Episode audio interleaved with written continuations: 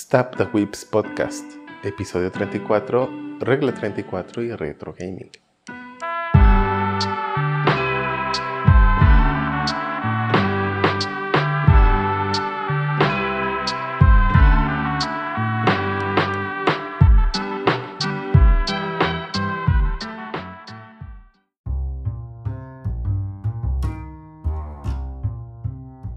Bienvenidos a Startups Podcast, episodio número 34, un podcast dedicado a hablar de anime, internet, juegos, manga, desarrollos y demás cosas entre esos whips. Y el único podcast que no se le ocurre que decía de inicio. No nos pusimos de acuerdo en qué decía de inicio. Eh, no Hay creo que que sea el único. Yo- Seguro hay yo- varios. Pues eh, saludarlos a todos y esperar que hayan tenido una buena semana. Sí, el único podcast que les manda saludos.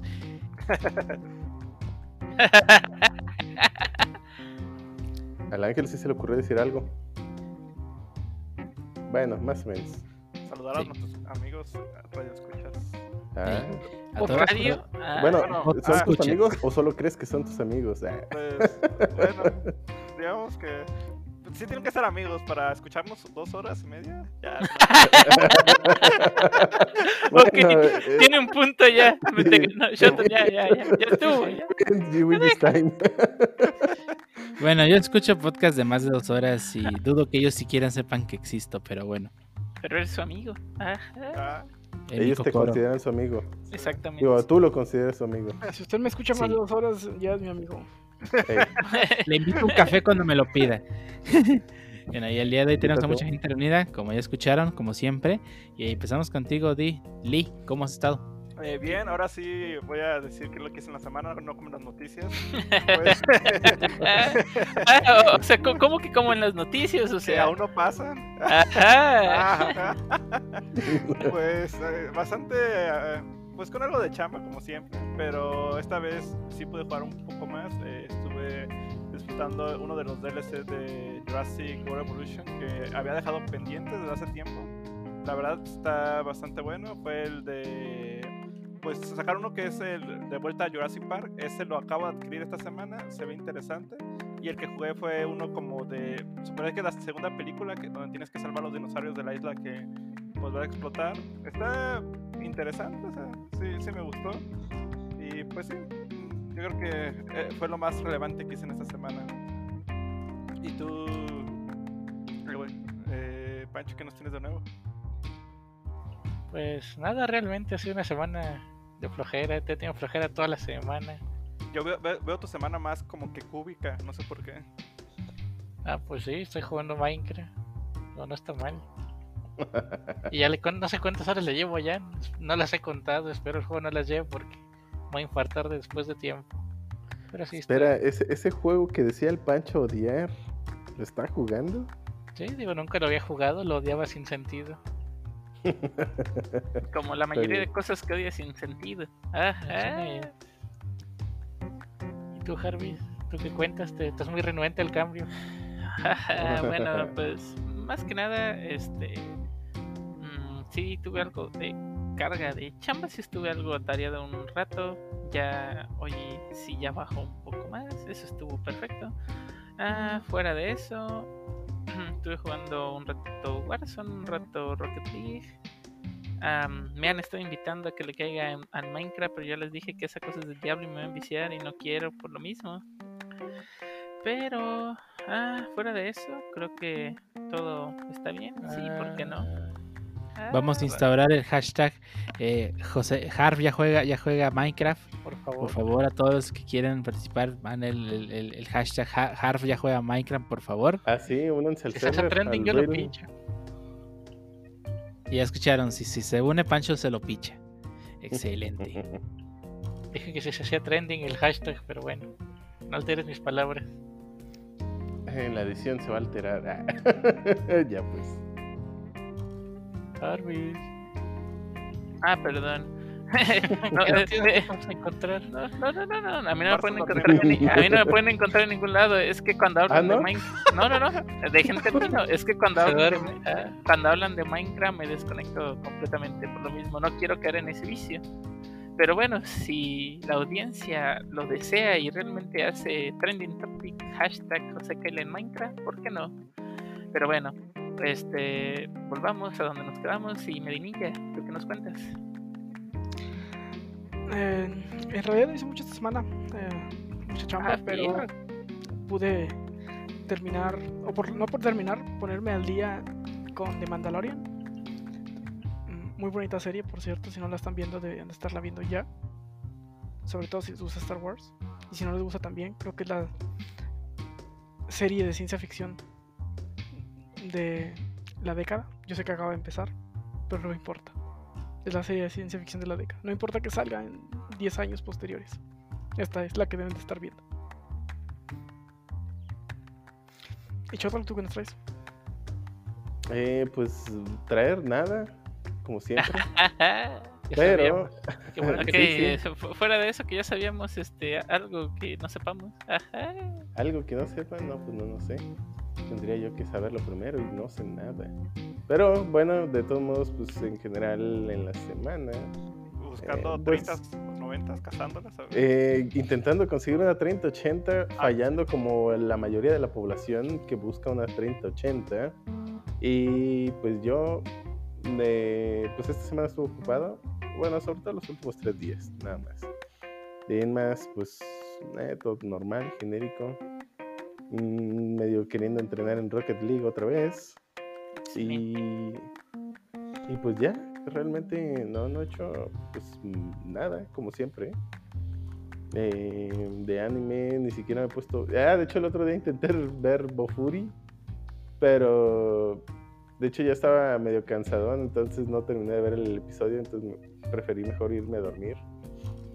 Y pues ya, no, no, no, no he hecho pues nada de mi vida y así. Así que eh, otra semana más desperdiciada. ¿Y tú qué tal, Dio? Pues lo normal, trabajando muy duro como un esclavo, ya saben. Pero bueno, entonces vámonos al primer tema antes de que se haga más tarde. Espera, ¿como un qué? ¿Como un default dijiste? No, no, no, no, no. ah, no, vámonos, era el vámonos, vámonos.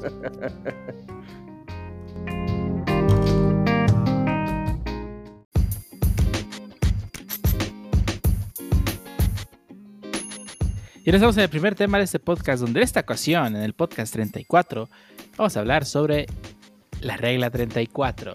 Y sí, posiblemente ese sea un tema que mucha gente no haya escuchado, porque hay gente en este podcast que no había escuchado de la regla 34 ni de las reglas de Internet en sí. Así que vamos a empezar con nuestro experto en la regla 34. Shotul, ¿qué nos tienes que decir de la regla 34? Pues no diría que soy un experto, pero... Como todo lo que hablamos en el podcast, pero bueno. Pues sí, es ¿En correcto. Wikipedia No diría, no diría que soy un experto en nada de lo que he hablado en el podcast. ¿Y crítico de todo? Ah, digo, ya. Pues sí, sí. Digo, no necesitas ser un experto para criticar. Puedes Ah. criticarlo. Sí, Siempre, sí, ciertamente, Ay, ciertamente. yo me hubieran dicho. Eh, y bueno, em, pues no, no sé, yo no voté por este tema, pero les puedo dar la definición de Wikipedia, ¡No! que Ay. básicamente Ah, dice que si existe, y sí, con si existe se refiere a lo que sea. Y con lo que sea me refiero a sí, lo que sea. Si Define, existe, de- de- define lo que sea, o sea, Lo que un, sea. fra- un frasco de vidrio es lo que sea. sí. Demonios, ok. Eh, Eso incluye también la PlayStation 5, eso incluye o, lo que sea. Ya, bueno, si existe, ya hay o habrá en un futuro porno de ello. Sin excepciones. No exceptions, no, no, no, ni lo pienses. Oye, ¿y si sacan un aparato que te masajea los pies? Sí, seguro ya hay. Oye, que la parodia, bueno, oye, que el personaje de niños, sí, seguro ya lo hay. Me vas a decir, oye, van a sacar una porno de la parodia porno de. Eh, pudiera ser, quién sabe. Realmente es el material ya es de esa índole hay menos, pero no está exenta, pues. Sí, no, exentos, eh, excepciones, no, no exceptions. Pero bueno, esa es pues la regla. Ahora bien, no sé por qué esto está en nuestros temas, sinceramente, y no sé quiénes votaron por Yo lo ello. dije como broma y cierta persona lo tomó literal, pues. Lo siento mucho, Facho, ese podcast 34. Yo solo quería una mención y y un chiste. Te hice, y te más. hice la- el honor de que habláramos de tu tema favorito. Lo siento mucho, Pancho. Así Sí, funciona sincero. esto. Sinceramente, simplemente estamos siguiendo tu. Los pasos de Pancho. Exacto. Pero ya hablando, ya hablando un poco más en serio de, de esto, este, esta regla se originó, vamos a hablar un poco de los orígenes de esta regla. Se originó en el 2003 en un webcómic que dibujó una persona llamada Peter Morley, Souther, algo así se pronuncia su nombre. Después de ver una parodia de un cómic llamado Calvin and Hobbes, no sé si conozcan este, este, esta historieta cómica, No me muy, suena. muy antigua. ¿no? Es la del Este, y dibujo- niño, eh, Sí, un de el niño. Eh, y dibujó un cómic pues, que basado en esto y pues dio origen ahí al Rule 34. Que hecho ya tal cual la Rule 34 pues viene de las eh, de las reglas de, de internet, ¿no? De esas supuestas reglas, entre comillas, que existen en, en el internet. Os digo, supuestas porque, pues, digo, la mayoría, pues la verdad es que son bastante este, este, ridículas. Pero pues es, forma parte de estas es, reglas de internet, ¿no? Entre las cuales podemos encontrar pues la famosísima regla 34, que- de hecho, bueno, es la más conocida. De las reglas 50, que dice que va a haber un crossover de ello. Este, la regla 63, la favorita de, de Pancho, que es básicamente se refiere al gender bender. No, Ah, gender caray. flipped, gender flipped es, perdón. Que es cuando, este, ya ves que las famosas, este, imágenes donde sale Link, pero como mujer. Son como las más las Lincoln, ahí básicamente, que luego se vuelve canon por alguna razón. Y ya las demás reglas, pues son este: el número uno, no, no hablas de B, el número dos, no hablas de B, eh, somos anónimos, bla, bla, bla. Todo tipo de reglas, ¿no? Que tienen que ver con el internet, que se fueron generando, digo, a partir de muchas, bro, entre broma y hablando en serio, en varios foros, y como Pues- 4chan, por ejemplo. Ajá, En general han sido bromas que terminaron siendo adoptadas y pues transferidas entre las diferentes comunidades. Me suena la historia de cómo llegó este tema al podcast. Sí, básicamente es muy meta el pedo. Pero sí, o sea, al final de cuentas es este un, un p- p- parte brava, parte en serio y terminó haciéndose la, las reglas de internet, entre comillas, ¿no? Y digo, la regla 34 pues es básicamente la más conocida de, de- de internet, ¿no? Es como la, la, la rule. De hecho, la- la- mucha gente la menciona así como la regla y pues ya saben a qué se refieren con la regla 34. Pero pues es básicamente la, la, pues la regla, ¿no? Y pues digo, en- entiendo que se gene- genera toda una cultura alrededor de esta regla, que hay comunidades completas dedicadas a eh, los famosísimos fanarts que se dedican, que sale un nuevo personaje de cierta serie que Pancho le gusta un montón, y a los cinco minutos ya hay fanart de ese personaje, ¿verdad, Pancho? Sí, a veces ves un anuncio de un videojuego o algo como el de Ra- Ratchet Clank, creo. La, la mona esta y vas a los 5 minutos a esos Sí. sitios y ya hay montones de artwork. Eh, y, y eso que todavía no tenía nombre. O acaba de salir una- Acaban de hacer la presentación de una nueva consola y ya hay. Sí, sí, ah, dije una consola. Hablo del PlayStation 5 y el Xbox Series X. Sí, ya había porno a la a- en una hora después de esas consolas, sí. Y no, no pregunté cómo se fue eso. Me acordé de. ¿Cómo se llama la de Canal 5? La de. Sí, esta. Ah, la Katrina. Caterina. Ey. Ah, sí, hablando de hecho justamente de la Catrina, eh, hace, hace unas semanas, este, de hecho, pues sí, ju- justamente por alre- alrededor de las fechas del Día de los Muertos, Canal 5 lanzó una convocatoria para hacer fanarts de un personaje, este, la Catarina la Catrina, si no me equivoco, se llamaba. Ujú. Este, Catalina, y ¿no? pues, Catalina, Sí. Catalina Catrina, sí es la Catrina, sí es cierto. Y e hicieron, pues como hicieron como tal fanarts, pero no pusieron ninguna especificación de que pues, no ten- tenía que ser safe for work.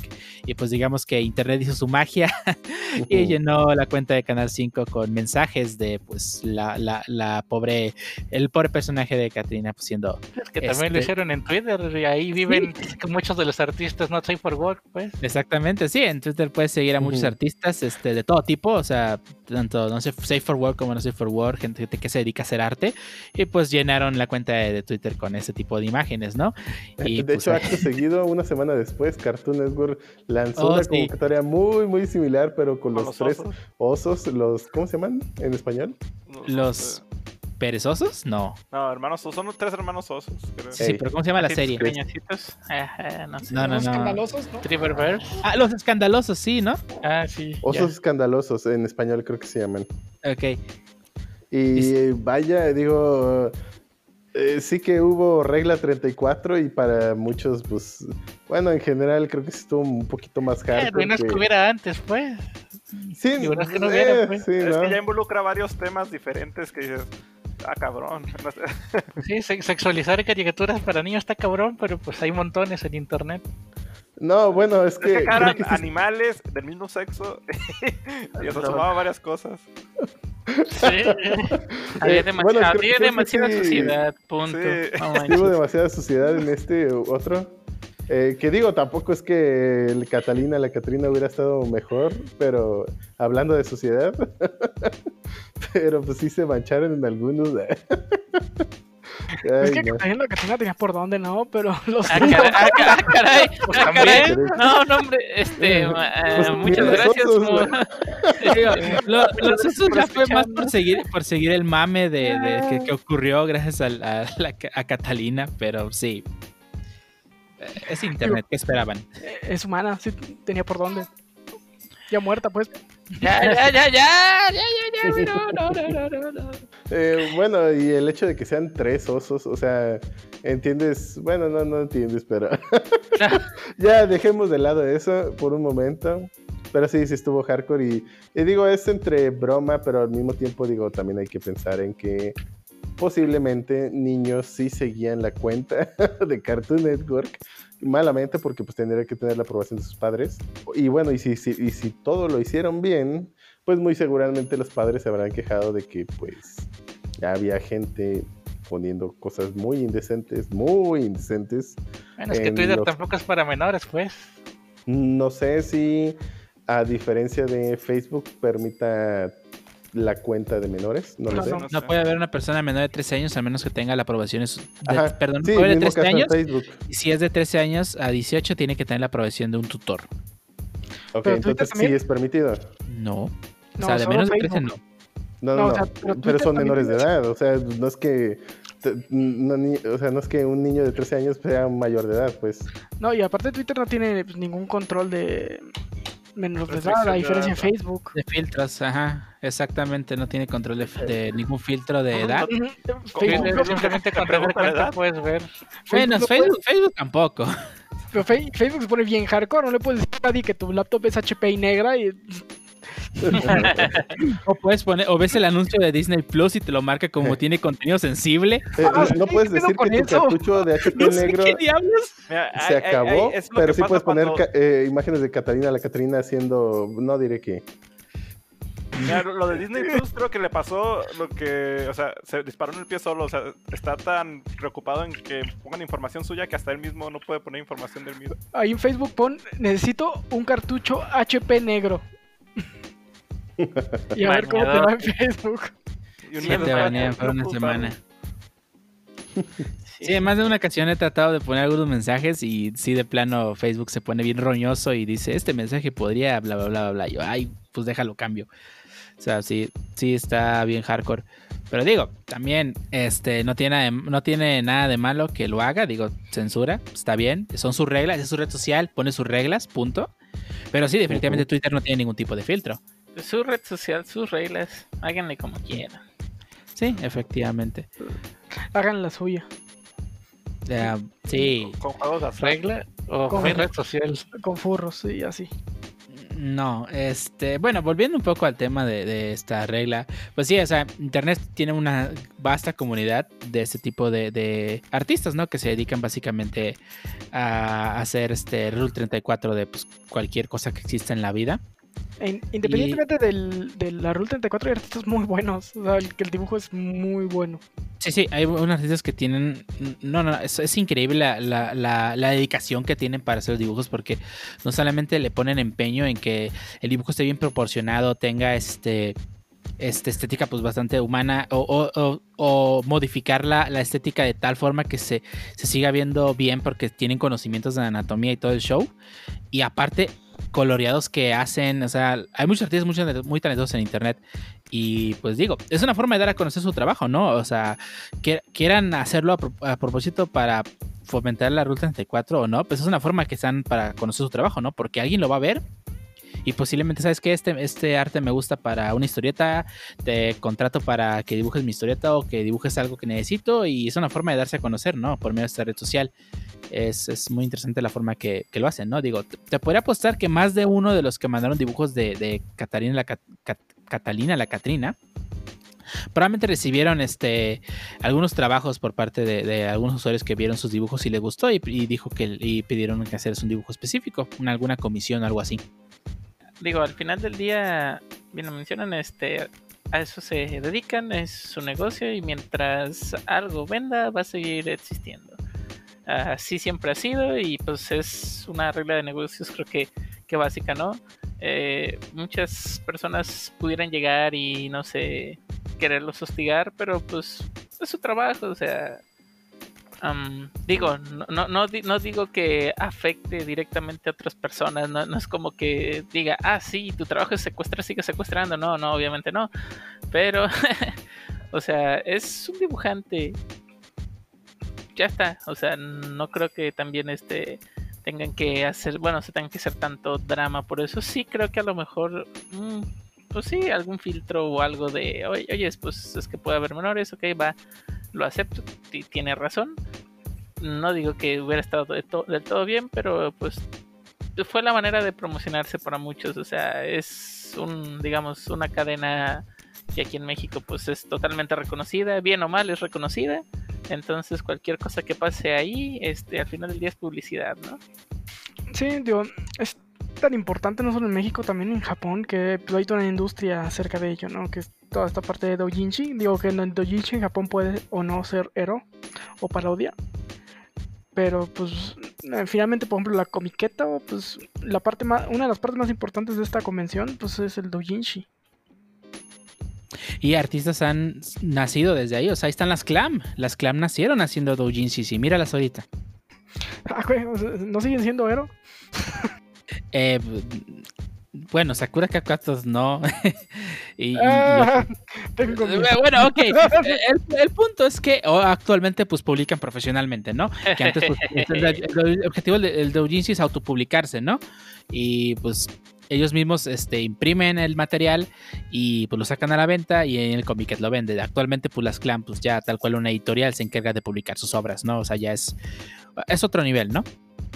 Sí, sí, ya tienen rato en ese nivel, ¿no? Desde Magic Rayheart o, o sí, ¿fue la primera? ¿O fue primero Sakura? Ay, la verdad no, no, sé seguro. Voy a decir que Magic. Mm, las guerras mágicas, porque no sé pronunciarlo. Pero sí, o sea, que, eh, artistas han sido descubiertos ahí. Eh, más de un artista, o sea, tal cual. Eh, algún autor descubre a un artista y sabes que me gustan sus dibujos para mi obra y entre los dos lanzan un manga con, con ese este, estilo de dibujo. Y digo, es una industria totalmente en Japón y en esta parte de, del, charco y bueno, también en Europa, pues este también es una forma de dar a conocer su arte y que de alguna forma termine siendo este artista, de ya sea que te contraten para dibujar algún personaje en algún videojuego. O sea, de hecho, el director de arte de Xenoblade Chronicles 2 es autor de doujinshis y por eso las waifus bien mm. intensas en ese juego. Sí, Y, también otros, otros este, artistas han sido contratados por varias empresas para dibujar ya sea portadas de algunos cómics.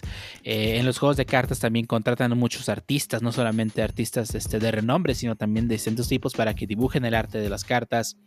Este, personajes este, incluso de videojuegos, que actualmente pues es muy común encontrar ya los personajes, además del modelo 3D, un diseño ya más un poco definido para, por ejemplo, los, personajes de League of Legends, sus avatares, eh, artistas los dibujan, este, que, pues pueden aparecer en internet o, que a, Fire Emblem se le ocurra contratar a algún autor, artista para sus personajes en Fates.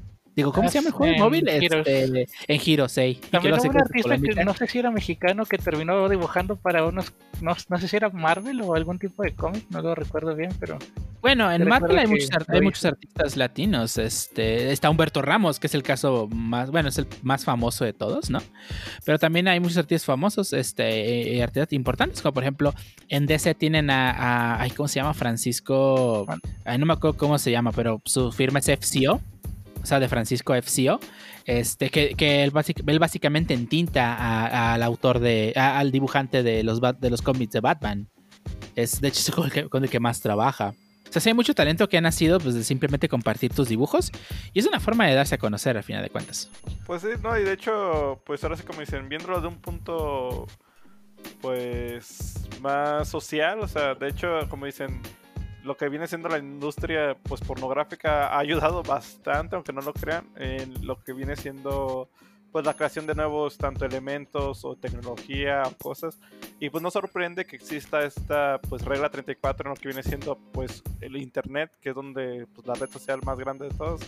Y pues es algo que yo creo que pues yo en, eh, hubo un tiempo o sea no sab, o sea sí sabía que existía pues de varias cosas no sabía de la regla en sí pero pues sí, o sea, no me sorprende, cada quien tiene como que su gusto. De hecho, hay una eh, forma, o sea, utilizan como CGI, creo que se llama Deep, de fake, mm, deep Fake o algo así, eh, donde usan, creo que han demandado de hecho artistas porque usan la cara de las a- actrices, eh, ya sea de cine o de pues televisión o que sea, y le ponen los rostros a actrices porno y graban escenas con el rostro supuestamente de las de las actrices. El, el- el porno siempre ha hecho innovaciones tecnológicas grandes. El video streaming, eh, hay tecnología de video streaming que se inventó en el porno y que ahora usa YouTube. Eh, hay una empresa que se llama Red Light District que creó algunos servicios de, bueno, hizo el protocolo para algunos servicios de streaming que, en que hoy en día usa YouTube. Otro ejemplo son los primeros pagos online, obviamente no fueron de la, del sector pornográfico, pero ellos fueron pioneros en los pagos online recurrentes. Son pioneros de las suscripciones antes que Netflix.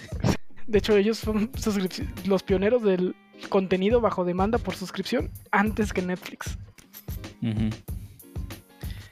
Sí, eso me recuerda a la famosísima canción. ¿Alguien lo conoce? No me acuerdo. Ah, ¿cuál será? Bueno, creo que tengo una idea, pero no sé. The Internet is for porn. Ah, Ah, sí. Ah, pensé que sí. era tipo marrano, güey, o algo así, güey. Sí.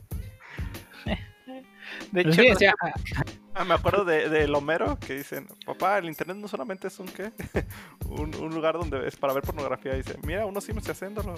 qué Ah, de hecho también está en la referencia de Futurama donde en el episodio de la basura que aventaron al espacio y regresa, encuentran un video en internet que explica por, eh, cómo es que llegó ese meteorito de basura y, y su origen y todo.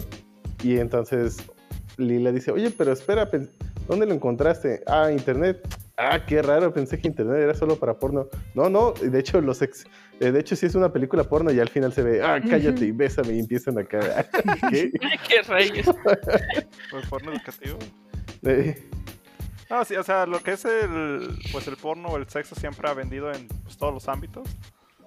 Eh, y pues o sea, no sorprende que pues, en internet abunde eso. pues, y Sí, sí lo que más vende es el entretenimiento y el porno es un subconjunto de.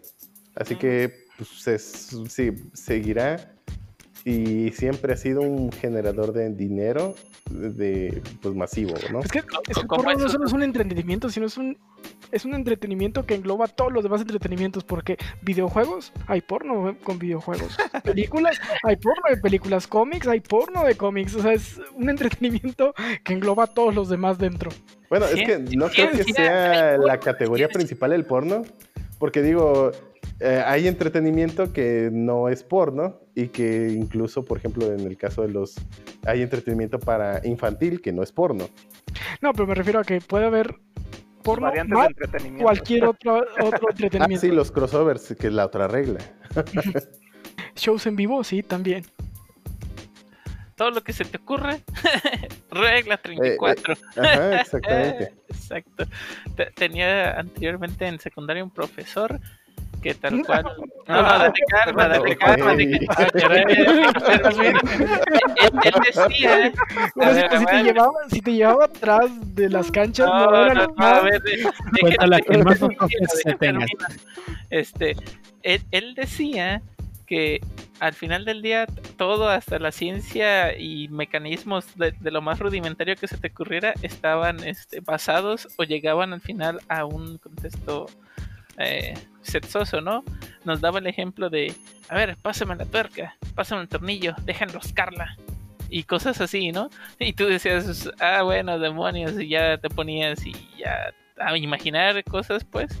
pero al final decía, ah, es que al final todo lo, todo lo puedes contextualizar a, a eso, si quieres, y ya. Y, se mira, acompáñame, acompáñame. No, no, no, no, no, tranquilo, tranquilo, tranquilo, tranquilo, no, no, no, nada de eso. Pero, o sea, además eh, también, eh, también depende mucho de cultura. Aquí la, la zona, o sea, lo que viene siendo el mexicano es muy común a, a sexualizar todo, o sea, de hecho, pues creo que es de los países que tiene pues más albur, o sea. Doble sentido, sí, bromas de doble sentido. Caigan bien o no, pues sí, bromas de doble sentido básicamente. en mexicano, en, Japón, la sexualización de menores es así de todos los días, No, sí, pero a lo que me refiero es de hablar sobre el doble sentido. Bueno, sí, más bien es doble sentido. Sexualización no, sino del doble sentido. O sea, de lo que tú digas, transformarlo a otro ámbito, puedes otros, darle otro sentido. Muy, muy, muy seguramente connotación sexual, sí, sí.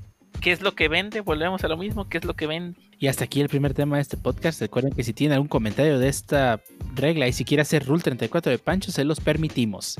Y si quieren profanar el logo del podcast, también. Si quieren profanar el logo del ah, podcast, adelante. De hecho, lo he visto, ajá. Bueno, y no es que haya buscado activamente, pero, pero el logo del podcast necesita cumplir con la regla 34. Del, del, del logo, del logo, o de Pancho bueno, comisionar a Dio. Si, si, hablamos de logos. ¿El banco existe, sí o no? ¿El banco existe, sí o no? Ah, pues ah, ah, antes de que se continúe esto, vámonos, vámonos al siguiente tema que son noticias. Vámonos antes de que salga de control.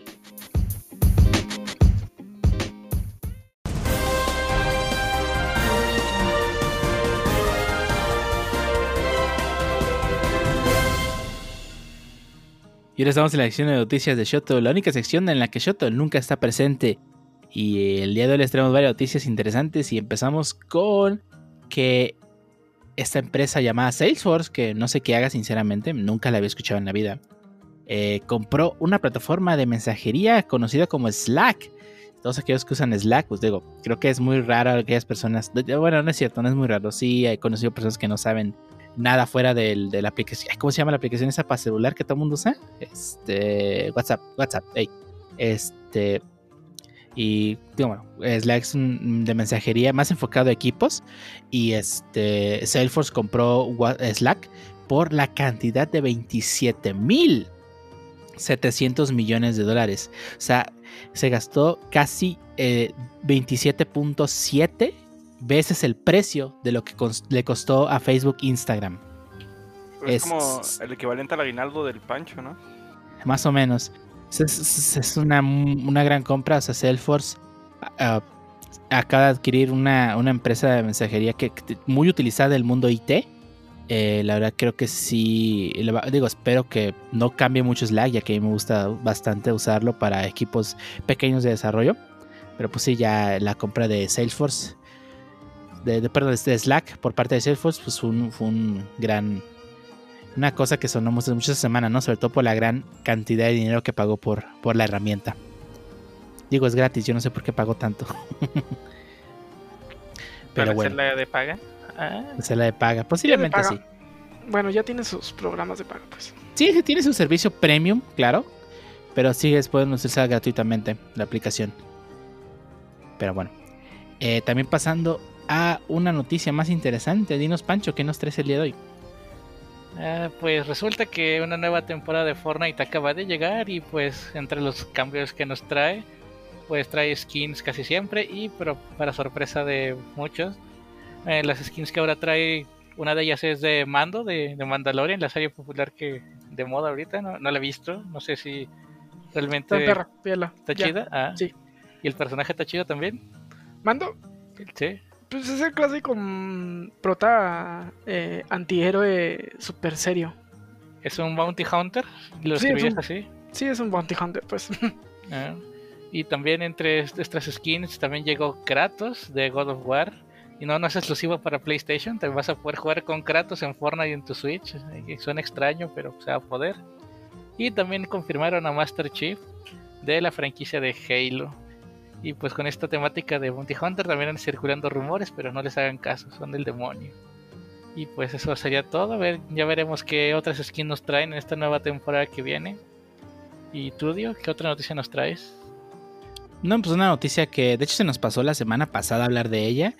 Eh, pues la, bueno, para todos los que conozcan de videojuegos, conocen que esta empresa, bueno, este, no, de hecho no es una empresa, es tal cual un, un council o lo que sea, eh, llamada ESRB, es la que se encarga de darle las calificaciones de, clasificación a los videojuegos.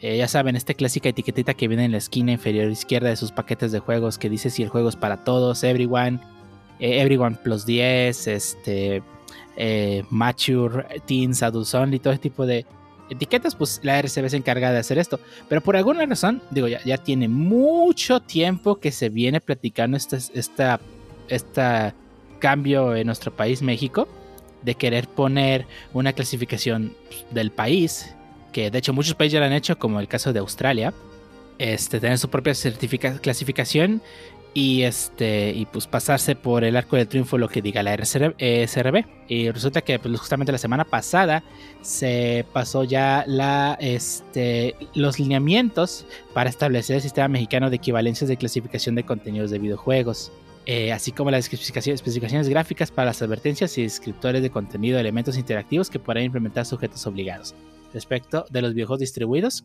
comercializados o arrendados dentro del territorio, territorio nacional esto quiere decir que a partir de, eh, mm, no recuerdo la fecha exacta, 27 eh, de mayo del siguiente año, ya va a empezar a tener eh, una etiqueta nueva los videojuegos para clasificarlos aquí en México.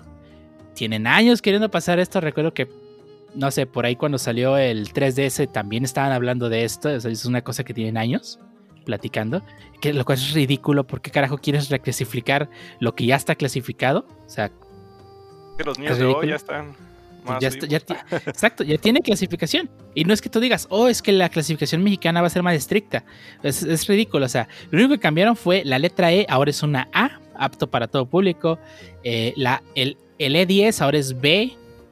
El Teens es B15. El Mature es C. Y el Adults Only es D. O sea, es una, es una comparativa directa con la RCB. Ni siquiera estás metiendo un paso extra. Como de verdad clasificarlo, sino que simplemente le ha ponido etiqueta extra, lo cual es ridículo. Y no sé si los videojuegos van a costar más por esta situación, pero pues al ser un proceso extra que se tiene que hacer para que los juegos sean comercializados en el país, obviamente va va a requerir mano de obra. Y obviamente eso que solo lo metieron para poder cobrar más. Claro, efectivamente es algo pues así súper ridículo. Digo, eh, está bien que quieran forzar, digo, estoy que seguro que no lo van a forzar porque estoy seguro que la tía o la mamá le va a seguir comprando a su niño de 5 años el GTA 5, le va a seguir pasando porque no le van a hacer caso, porque es un problema de cultura y no un problema de que se esté forzando que exista una clasificación, pero bueno, ni modo, ya es algo que ya se aprobó y hasta el 27 de mayo vamos a ver los cambios en nuestras carátulas de videojuegos. Y de por sí los, los, iconos que hicieron, parece que lo hicieron en PowerPoint porque están horribles. Pero bueno. Probablemente sí están en PowerPoint. Sí, pero eh, bueno. Desafortunadamente, pues ya tenemos esa, esa clasificación aquí en México.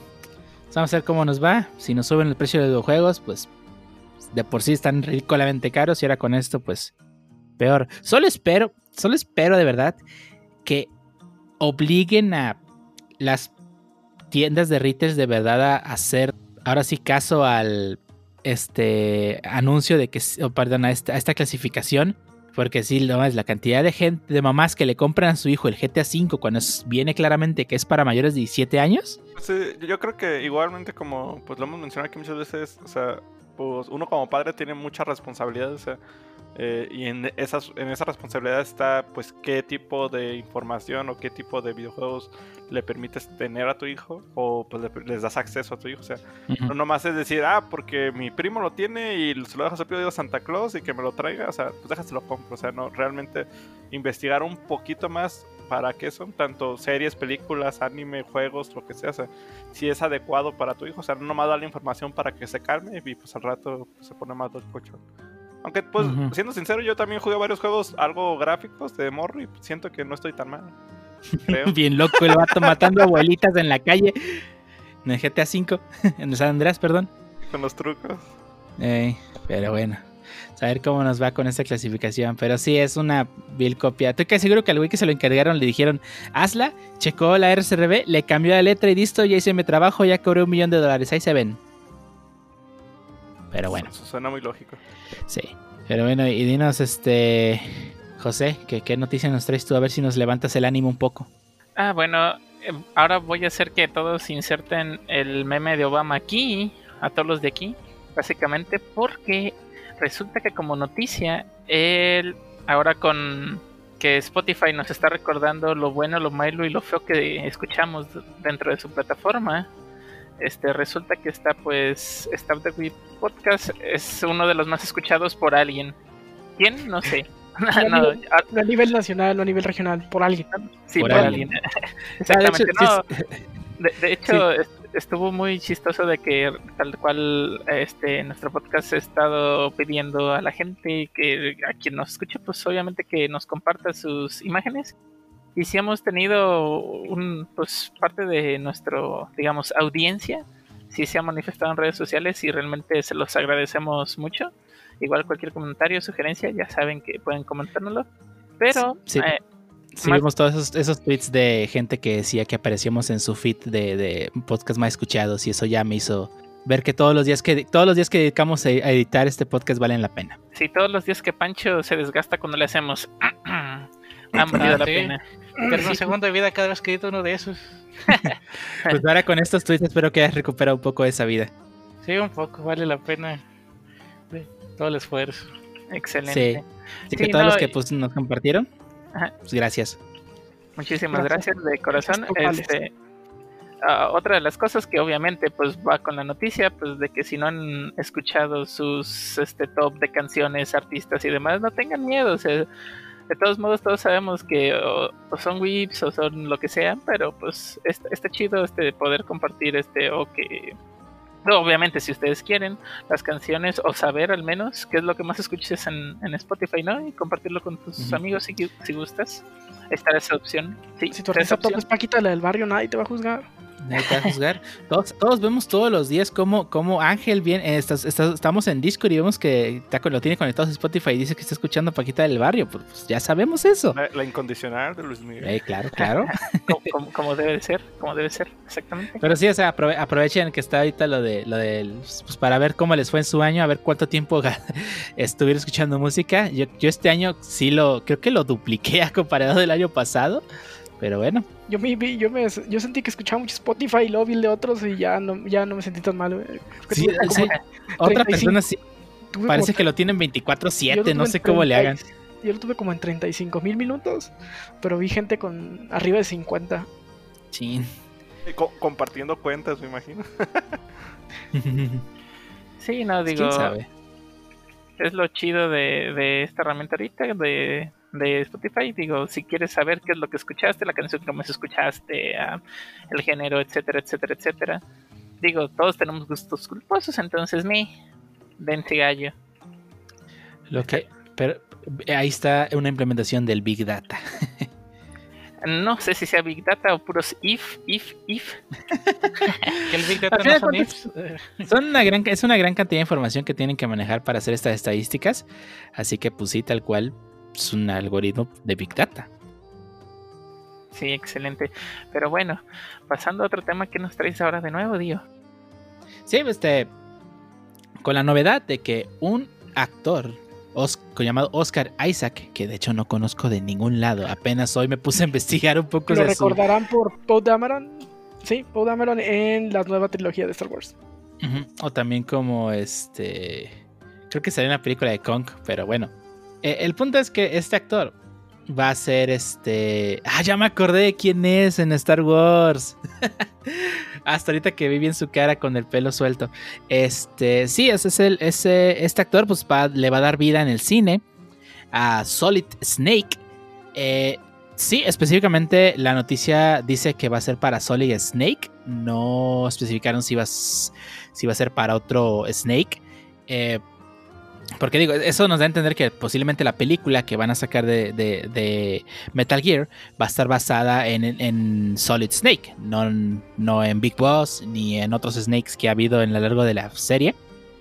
Este, pero bueno, eh, de esta saga creada por Hideo Kojima, que nació en una consola que nadie jugó en los 80s, en la famosa computadora aquella. Y que hoy en día, pues bueno, Kojima ya no trabaja activamente en ella, pero pues aún así Konami tiene este perdón, vendió los derechos para hacer una película live action de la, una adaptación de esta, de esta serie y pues este actor Oscar Isaac es el elegido para interpretar a Solid Snake. Eh, debo admitir que en ciertos ángulos se ve tiene cierto parecido, pero bueno, creo que no es el punto de que se parezca igual. Digo, es muy complicado encontrar un actor perfecto para el personaje. Este, pero aún así, pues, digo, espero que lo haga bien. Digo, Metal Gear es una serie, una serie de juegos tan fácil de hacer película porque prácticamente es una película. No, no, el 4 ya era una película. El 4 era una, era una serie, una película. Sí, la verdad es que es muy fácil pasarlo a una película, así que digamos que tienen gran parte de, del trabajo hecho. Solo espero que hagan una buena adaptación en, cuanto a guion y, escenografía. Digo, también el primer Metal Gear Solid pues ocurre en un búnker. Digo, a menos, a menos que se basen en el Metal Gear original de MS2 perdón, de MS2 de, ay, no me acuerdo cómo se llama esta computadora. MSX, gracias.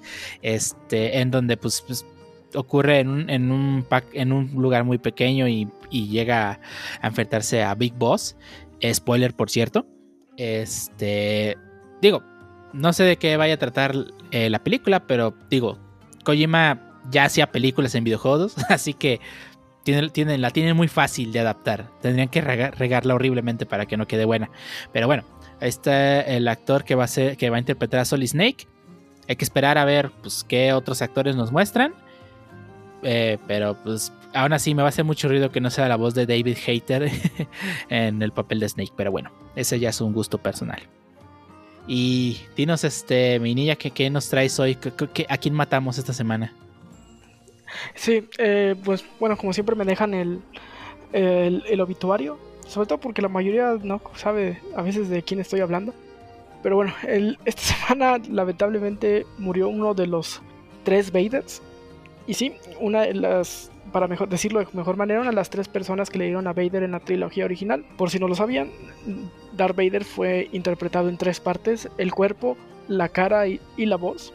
Eh, y pues bueno, en este, eh, ahora le tocó eh, pues fallecer a, quien fue el cuerpo, que es David Prowse, un físico-culturista pues, gigante, ¿no? Para que pudiera ocupar ese, ese traje e imponer de la forma en la que Darth Vader imponía algo muy chistoso y es que cuando David Prowse filmó todas las escenas de Darth Vader, él hacía la voz y todos los diálogos y nunca le dijeron que iba a ser doblado por James Earl Jones, ¿no? Que es la voz que todos conocemos de Darth Vader, esa voz. La voz de eh, Simba. Es la voz de Mufasa. Ah, Mufasa, perdón, tiene razón. Y de Encías Sangrantes Morphy. Sí. Ah, esa referencia a los Simpsons estuvo buenísima. Sí. Eh, entonces, pues bueno, está chistoso que hay, hay, hay, alguna. En YouTube pueden encontrar algunas escenas con la voz de David Prowse y pues se escucha chistoso, ¿no? Sin la voz de James Earl Jones. Y pues nos, estamos quedando sin la gente de, de Star Wars, de los originales, se están muriendo poco a poco. Pues bueno, es normal, es una película que se filmó en los 70s. Sí, pues ya nada más nos queda este Luke, eh, este Han Solo. Sí, 3 también, ¿no? Sí, 3 y ya, creo. Sí, porque pues ya Sebastian Shaw ya murió. Ah, James Earl Jones todavía no muere. Creo que es el ah, vivo de Darth Vader. sí. Sí, bueno, pues, pues, digo, así pasa, eh, así es cosas de la naturaleza, pero pues bueno, al menos su trabajo quedará plasmado para toda la eternidad, siendo una película tan importante. Aunque muchos odien las nuevas trilogías, pues van no, van no pueden negar que las originales siguen siendo buenas. aunque digan que las arruinaron, no es cierto. Siguen existiendo. a, mí no me encanta que salga este el Anakin joven, que se eh, Hayden Christensen, que salga ah, en lugar de Sebastian Shawn ahí al final de, The Return of the Jedi. Eh, se, me, se me hizo innecesario y que ¿Y por qué? Porque saldría joven, Entonces, ¿por qué no pusieron a Obi, a Ewan McGregor como Obi-Wan también? Quién sabe. a lo mejor no tiene ningún maldito sentido. Eh, pues, las ediciones de Josh Lucas, ya ves, por sacar más dinero, pero bueno. Bueno. Pero en otras cosas, Lee, ¿qué nos traes? Pues con una noticia de, bueno, si no lo conocen, Alexa, que es un dispositivo de Amazon para escuchar música y es mm. un, pues una bocina inteligente. bueno, Alexa es el, es el, es el, ah, el asistente. Exactamente.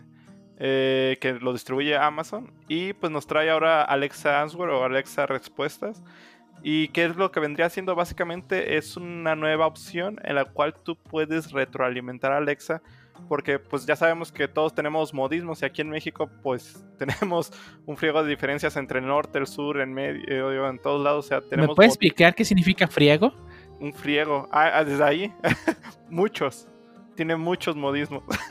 y con esto, o sea, Alexa pues ha dicho muchas veces, no, pues no te entiendo. O pues no o sea, o nomás una pip, de que no, no entendió la pregunta.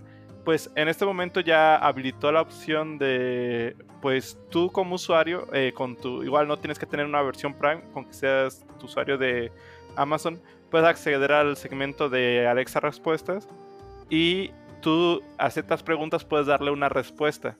Igual, o sea, no, pues, o sea, eh, las respuestas que tú des no están 100% decir, ah, pues porque ya la puse, ya la va a dar tiene que pasar por un filtro de inteligencia artificial número uno y también eh, por usuarios de Amazon para revisar que sean respuestas lógicamente sin ningún tipo de groserías o ademanes o algún tipo de pues sí de pues respuesta negativa o que alguna persona puede llegar a afectar como lo más neutra posible.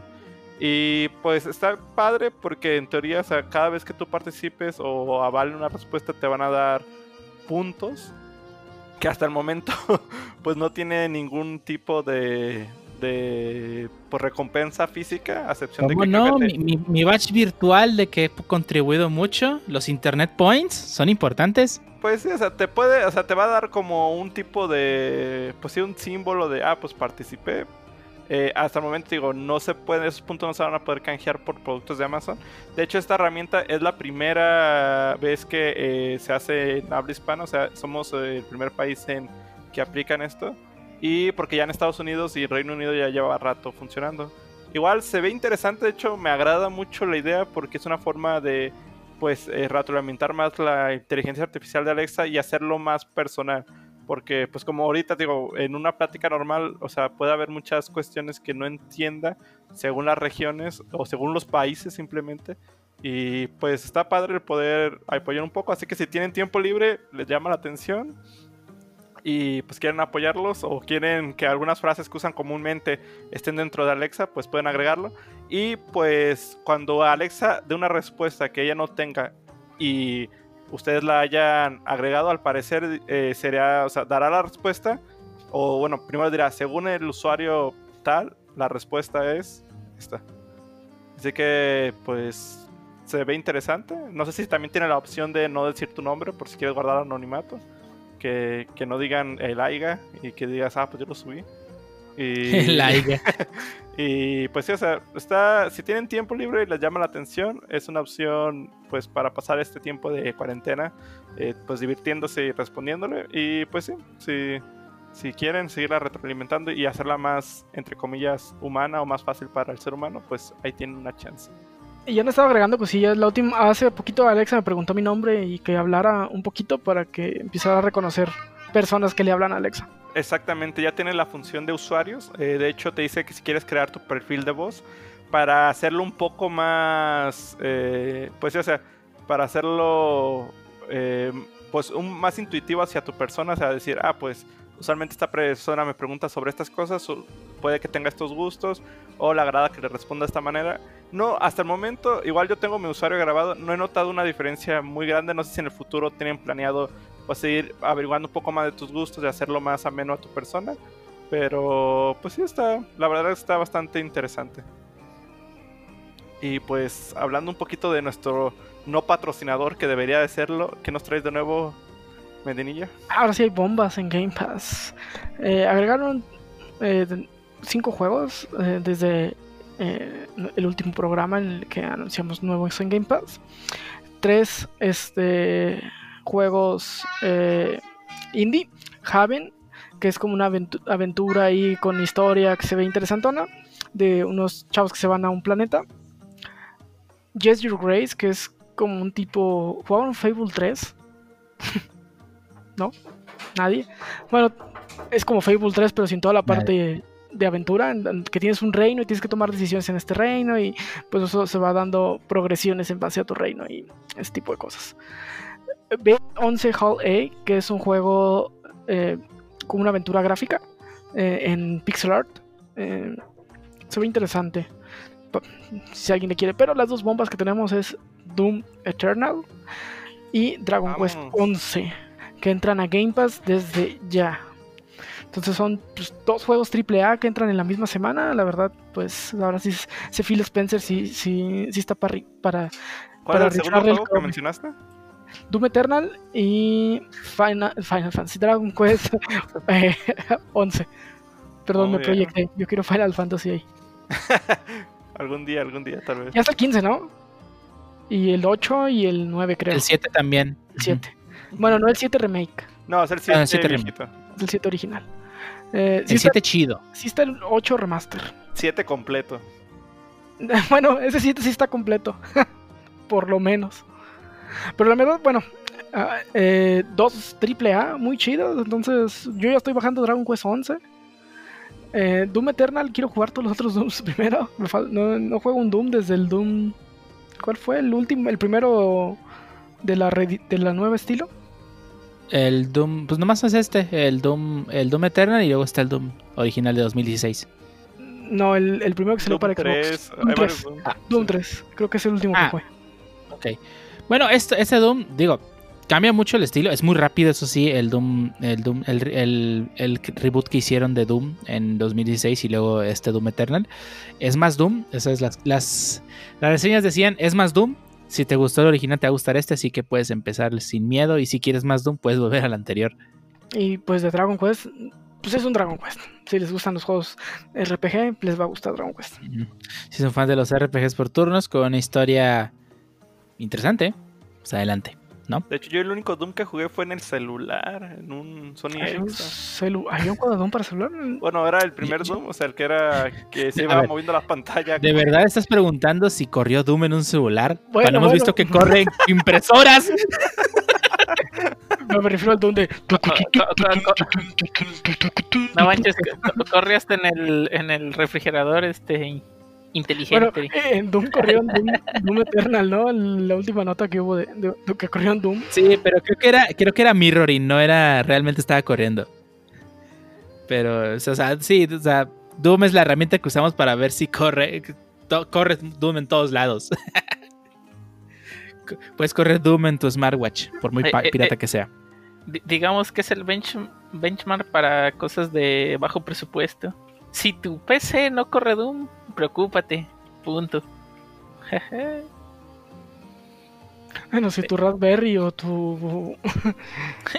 o tu. Arduino no corre Doom. preocúpate más. Pero sí, básicamente. Hay un Doom que corre en la Xiaomi Band, no manchen. Doom corre en todos lados. Pero bueno, yo creo que hasta aquí la sección de noticias. Vámonos entonces al segundo tema. Vamos. Vámonos. Vámonos.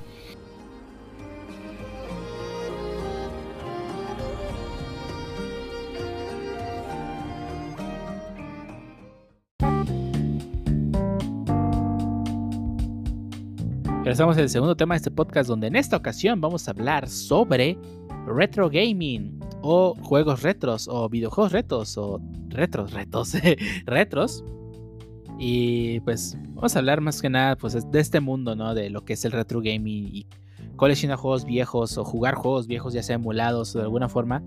Digo, para preservarlos al resto de la humanidad, como platicamos en, en el podcast anterior, ah, en un podcast pasado donde hablamos sobre la preservación de los medios, y en este caso pues vamos a hablar del retro gaming, otra, otra, otra escena que también vive mucho de, de- de la de estar tratando de salvar estos juegos y poder guardarlos para que el resto de personas que vengan después de nosotros pues tengan acceso a estos medios, ¿no? Que pues hoy en día es muy fácil, es fácil conseguir un cartucho de varios juegos, sobre todo los populares, pero pues en ocasiones conseguir juegos de los raros o difíciles pues está complicado. Ya dimos una noticia en un podcast pasado donde hablamos sobre un cartucho de, de Mario 3D, Mario World, Mario, Super Mario 3, Super, Mario Bros 3, eh, en una cantidad ridícula de dinero, porque estaba en su caja y tenía un error de fábrica. Eh, más bien fue, fue una primera edición que tenía un- una parte diferente del logo a- comparado al que fue ya producido masivamente, ¿verdad? Y bueno, este, este, quien quiere hablar un poco de esto del retro gaming, si alguna vez han estado activamente coleccionando juegos o, ju- o solo han jugado juegos retros o, o cuando les da ganas de jugar a un juego viejito, ¿no? Bueno, pues yo quisiera empezar hablando un poco de estos últimos meses, bueno, no meses, años, sí, estos últimos dos años. Eh, me enfoqué en juntar mi colección de Pokémon, quería juntar todas las ediciones, lo cual se me echó muy, muy difícil. Más que nada porque muchas ediciones las prefiero en su cajita original. Y pues ha sido toda una travesía porque al ser ya juegos viejos y de los entre comillas buenos son bastante cotizados, no son difíciles de conseguir porque están en todas partes, sino sus precios son bastante elevados a la vez. Y pues esto me ha resultado un impedimento porque he visto pues, juegos como Pokémon Soul Silver en alrededor de 2.000 pesos solo porque viene en su cajita de plástico en buen estado. Se me hace exagerado. Y si bien podría usarlos en, un emulador con mi ROM, pues no es lo mismo, no me da la misma sensación de satisfacción de lo jugué en su hardware original, con cartucho original, ah, lo jugué en un ROM en el teléfono, pues no se me hace exactamente lo mismo. Y la misma situación me ha pasado con un montón más de juegos ya de Game Boy Advance, que es mi plataforma favorita de, toda la vida, seguida del 3DS. Y pues juntar sus juegos es realmente difícil, más que nada porque muchos de los que me gustan son juegos de nicho Así que sus precios son elevados y encontrarlos está muy, muy, muy difícil. Lo siento, Pancho, pero has llegado a esa edad y ese tiempo y te ha alcanzado la nostalgia para empezar a ser uno de esos coleccionistas. Más que nada lo del tiempo, el dinero, pues. lo bueno es que tienes el dinero. coleccionar juegos retro no es exactamente barato. Pues. Y mira, base de Maruchans. Sí, fíjate que eso está muy mal. O sea, hay juegos que entiendo que por su poca circulación en el mercado sean más difíciles de conseguir, lo entiendo perfectamente. Pero ¿por qué me estás vendiendo uno de los juegos más vendidos del Game Boy Advance? E, e, e, en precios ridículos. sí, te los venden a precios más altos que los originales en su día y que lo que cuestan un triple A en estos días. Exactamente, la cantidad de cartuchos de Pokémon que hay en el mercado debe ser muy alta. ¿Y por qué me lo estás vendiendo a un precio ridículo? juegos como Super Mario, Super Mario World, en la versión de Game Boy Advance, te lo venden en 700 pesos. y es un juego que es muy fácil de conseguir. Pero pues parte la nostalgia, aparte esta ambición, ¿no? Pues, pues saber que gente que de verdad quiere conseguirlos y el mercado, ¿no? Pues que se presta, porque hay gente que sí paga esos precios, pues se presta que lo suban a precios ridículos, ¿no? Pero pues bueno, es parte de, la cultura, ¿no? Y eso, eso he visto que solamente pasa aquí en México, porque he visto este, varios videos de, tiendas en Estados Unidos o, incluso Japón, donde tienen videojuegos retro y pues aparecen los juegos de Pokémon. Si están en caja están a un buen precio, pero si están sueltos están muy económicos. ¿Por qué? Porque son juegos que no tienen, no tienen un, valor en el mercado por ser raros, porque hay muchos. Me, pasó cuando hace poco, mm, bueno, no hace poco, hace casi un año, compré un Monster Hunter para, para PSP, el Monster Hunter Portable 2. Eh, me salió 250 pesos y, he visto videos de gente que va a Japón y estos juegos Monster Hunter siendo tan, tan comprados en ese país, pues están un dólar. O sea, son los FIFAs de allá, porque están en la caja de un dólar una vez que sale nuevo. Y, es como si aquí nos vendieran un FIFA del 2000, o sea, a, a 800 pesos, 900 pesos, como si fuese un juego nuevo.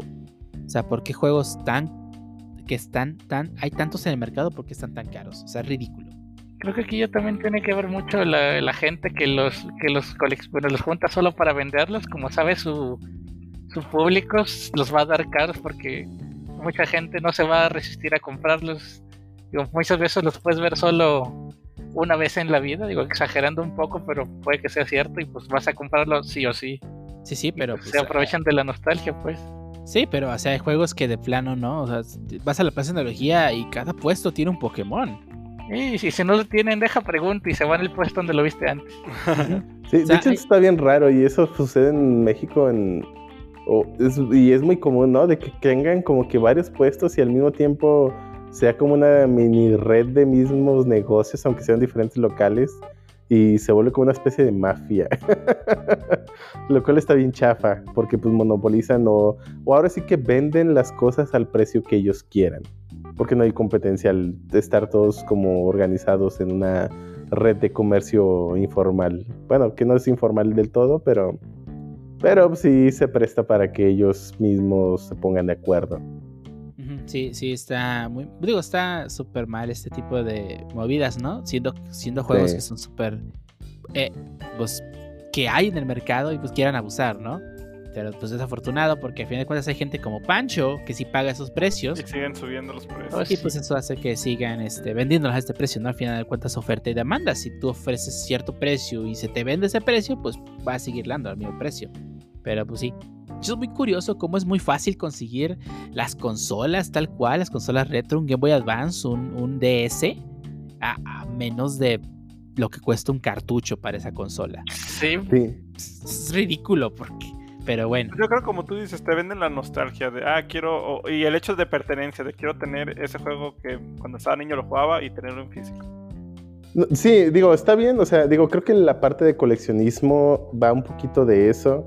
Bueno, normalmente va ligado con eso, pero el, el problema aquí es que, por lo menos en México, sí hay un abuso en los precios. Por ejemplo, incluso yo podría, digo nomás porque pues son ediciones japonesas, ¿no? Pero, o sea, puedo pagar por comprar un, un juego con caja o un control con caja y en mejores condiciones, incluso en condiciones que para nosotros es increíble el, el bueno, ahora sí que las muy buenas condiciones en las que te lo entregan y no son precios exagerados. Y con todo y la importación y el envío, y, o sea, es, es ridículo que sea mucho más caro aquí en México comprar un producto de mucha menor calidad solo porque pues es viejo. Con, con tierrita, tierrita tu cartucho. sí, con tierrita. Aquí en México el cartucho de Pokémon Red con el sticker maltratado, que 800 pesos. Y por el mismo precio te consigues uno en cajita casi mint de, de Japón. Sí, sí, de hecho, o sea, con cajita, es más con manual, cajita, manual, cartucho en buen estado, todo en buen estado, o sea, no, no diré impecable, pero sí en buen estado. Y a menos de eso. y con todo y el gasto del envío y con todo el gasto de importación, o sea, es ridículo. Pues mira, y aprovechando el que tocaste el tema de, importar cosas de Japón, eh, justamente es un fenómeno, que está ocurriendo en Japón también. Eh, digo, un poco antes de la pandemia, ya que ahorita pues obviamente viajar en Japón, por lo menos en esta región, pues nos tienen prohibido el acceso al, país, pero sí se estaba dando mucho el turismo, eh, bueno, de sobre todo gente que es, que es aficionada a videojuegos, que iba a tiendas de videojuegos en Japón y eran ellos, los extranjeros, los que se estaban llevando los cartuchos y juegos japoneses, no eran los locales, lo cual pues era algo muy, pues, pues era un fenómeno, o sea, pues curioso, ¿no? Al final de cuentas, tú esperarías que fuesen los mismos japoneses los que compraban estos cartuchos retro o videojuegos retro en general y pues veías que era, eran los extranjeros que estaban llevando todos estos juegos, tanto así que empezaron a subir de precio. De hecho, un canal de YouTube que sigo que básicamente se dedica a comprar juegos retro en Japón, eh, tal cual había comentado en un video que le habían dicho los encargados de las tiendas que pues justamente eran los extranjeros los que se estaban llevando todos los juegos retro, no eran los japoneses los que se los llevaban. Ellos solamente llegaban, vendían sus consolas retro, sus juegos retros y compraban lo nuevo. Y era como si los extranjeros estuviesen llevando la basura de los japoneses. Por eso es que empezó a subir un poco el precio, pero aún así sigue siendo bastante económico. y es gracioso cómo se van llevando todo lo retro de Japón hasta que va a llegar un punto que ya no van a tener nada. Lo, van a, lo, sacan para revender lo que caro, pues. Sí, sí, sí, claro, claro. Acá te lo quieren vender como si de verdad fuese la joya de la corona. Y digo, en muchos casos sí lo es. O sea, estoy casi seguro que Pancho pagaría miles de pesos por un por una caja con el manual completo y el disco intacto del primer IS para Windows. Ah. Suena bien. O sea, son cosas que en Japón puedes conseguir a precios muy económicos y que aquí si lo quieres comprar pues te va a costar un ojo de la cara. Y pues a ver, es un negocio y pues ni modo, o sea, así funciona la economía, no podemos pararla. Sí, ahí están, por ejemplo, pues digo, el Pancho que debido a pues su, su ¿cómo se dice? Su sentido coleccionista. Su afición, pues, digamos. Sí, su afición de coleccionista, pues termina pagando los precios caros y digo, que bueno, tiene, le llega su muy buena quincena, aunque tenga que comer maruchans. Pero pues están luego las otras personas que después de un arduo trabajo ahí en el campo, finalmente logran eh, cumplir su sueño y querer ahorrar para su, su juego de Pokémon y de repente, ¡pum! Pues subió de precio porque pues alguien con un sueldo más inflado pues ya se lo llevó. Sí, pues es una forma de que el mercado pues no se Es una competencia el coleccionismo. Sí, efectivamente. Sí, lo es, es cierto. Y, y, y no voy, a y no voy a negar de que, pues, al final de cuentas, eh, el, pues, el que llega primero se lo lleva, ¿verdad? Pero, o sea, que sigan inflando los precios por juegos que son tan fáciles de conseguir en cualquier otro lado y los vendan únicamente porque. De hecho, fíjate que más bien me molesta la calidad. Creo que eso es lo que más me molesta a mí. O sea, y digo, más que, digo, yo no soy coleccionista, creo yo, pero me molesta mucho que quieran inflar los precios de algo. O sea, porque entiendo que para el coleccionista vale mucho más el estado. Y quizá no te van a ver- no van a querer comprar, por ejemplo, el Pancho 1 con la calca toda de- des- desbaratada, ¿no? O el cartucho Pero que el no trae la problema imagen. que- ¿no? Ajá. Eh, Pero el o sin caja, o, todo, o la caja toda mordisqueada por un perro, o lo que sea. Pero el problema que yo veo es que todo eso, o sea, entiendo que estén caras los que están en buenas condiciones o los que están completos.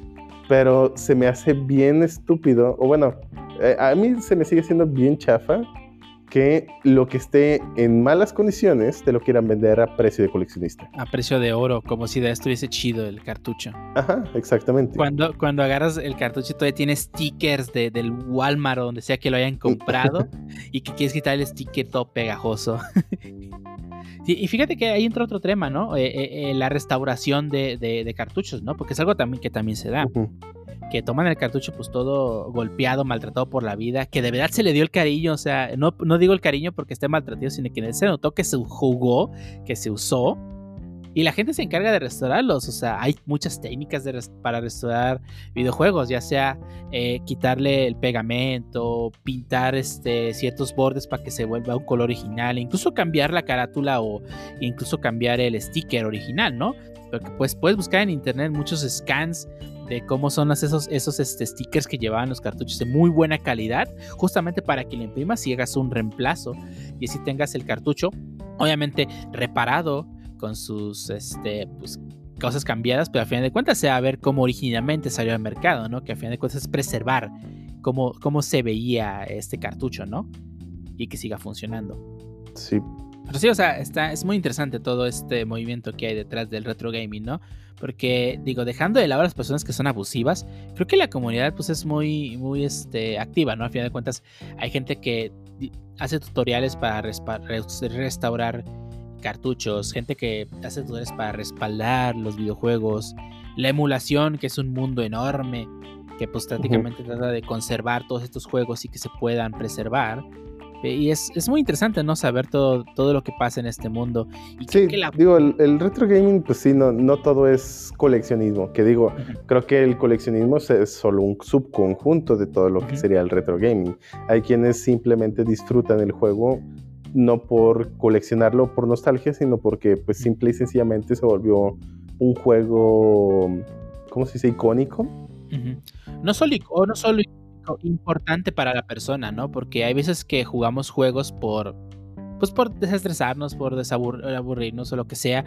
Y hay juegos que te pueden llegar a causar un impacto al final de cuentas, este, como si fuese una película o un libro. O sea, el impacto que, que puedes recibir de un juego, yo creo que está al mismo nivel que una película, un libro, una serie. Sí, sí. Y muchas veces es nomás por quiero volver a ese juego. Y, y no vuelves nomás por, ah, es que está interesante y quiero tener mi cajita, sino que vuelves porque es un juego que adoras jugar. Y es tu, digamos, tu forma de escapar de la realidad. O sea, a mí me encanta el juego de Super Mario World. Y cada que puedo lo vuelvo a jugar. Que pues es un juego que me gusta mucho. Y estoy casi seguro que todos tenemos un juego el cual volvemos únicamente por las ganas de volver a jugarlo.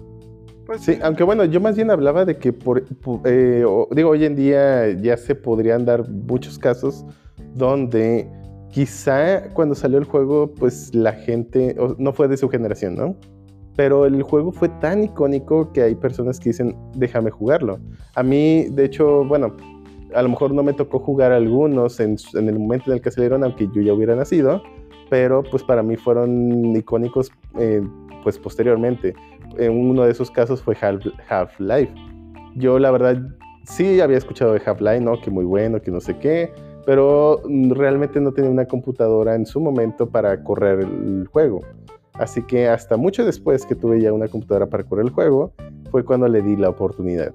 Y la verdad es que yo lo jugué pues solo porque era un juego clásico, icónico, y, pero pues ya era pues básicamente retro. En, Entonces, sí, sí, sí, sí lo disfruté y todo, pero sí, también está esa otra parte, ¿no? Donde tú ya lo habías jugado eh, y, volvemos a la parte de nostalgia, ¿no? Y, no necesariamente tiene que ser un escape de la, la, realidad que sí, hay quienes lo pueden usar, pero pues no, no, necesariamente tiene que ser así, ¿no? Hay quienes simplemente lo disfrutan sin tener que pues escapar de su realidad, simplemente pues es un disfrute y ya. Por gusto. Por gusto. Y a fin de cuentas las dos tienen que ver lo mismo, o sea, la preservación de estos medios, ¿no? Y que de alguna forma, pues como tú dices, tú no lo jugaste en su momento y por suerte Half-Life es un juego que puedes comprar actualmente en PC sin ningún problema. Pero ¿qué hubiera pasado si es un juego que no puedes conseguir? O sea, digamos que te supongamos que quieres jugar este Alex Kidd o juegos super caros de la era del NES. O, no hay forma de hacerlo eh, eh, que no sea emulando. Y pues ahí entra una parte muy importante, porque al final de cuentas haya sido el juego este, bueno o no en su momento o bien calificado, pues hoy es difícil conseguirlo físicamente, así que la única forma de jugarlo tal cual es emulándolo. Sí, ah, de hecho también me tocó jugar, por ejemplo, Maniac Mansion. Eh, yo, de hecho eh, lo jugué cuando me di, no me acuerdo dónde estaba siguiendo, era un foro y de repente ponían había un foro de Abandonware y pusieron como un tema de, ah, los 10 mejores juegos que ahora son Abandonware. Y llegué a ver ahí el de Manic Mansion y ponían el link. Me llamó la atención, lo jugué, la verdad no, digo, no sabía en ese entonces muy bien inglés, así que pues no lo terminé, pero estuve entretenido. tampoco, pero bueno. ¿Mande? Nada, ah, sí. no, no, no, pero digo, no tenía lo suficiente por lo menos para acabar el juego, ¿no? Y no la entendí del todo, así que pues no lo pude terminar, pero me pareció interesante, relativamente divertido y ese sí era un juego mucho más viejo de PC. Y digo, creo que sí, sí, sí va a ocurrir y bueno, así como me ocurrió a mí con juegos viejos, va a seguir pasando con juegos de nuevas generaciones. Ya en su momento habrá gente que, que de repente diga, ay no, que el Breath of the Wild decían que estaba chido a ver si es cierto y, que lo jueguen, ¿no?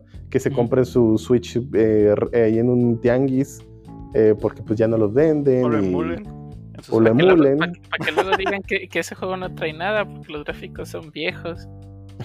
no, pero aquí sí ya es algo que pues es muy diferente, ¿no? Al final de cuentas, este, si vas, si estás jugando un juego retro, pues obviamente estás eh, jugando un juego que en su tiempo había limitante de alguna forma, ya sea limitante en hardware, limitante en tecnología.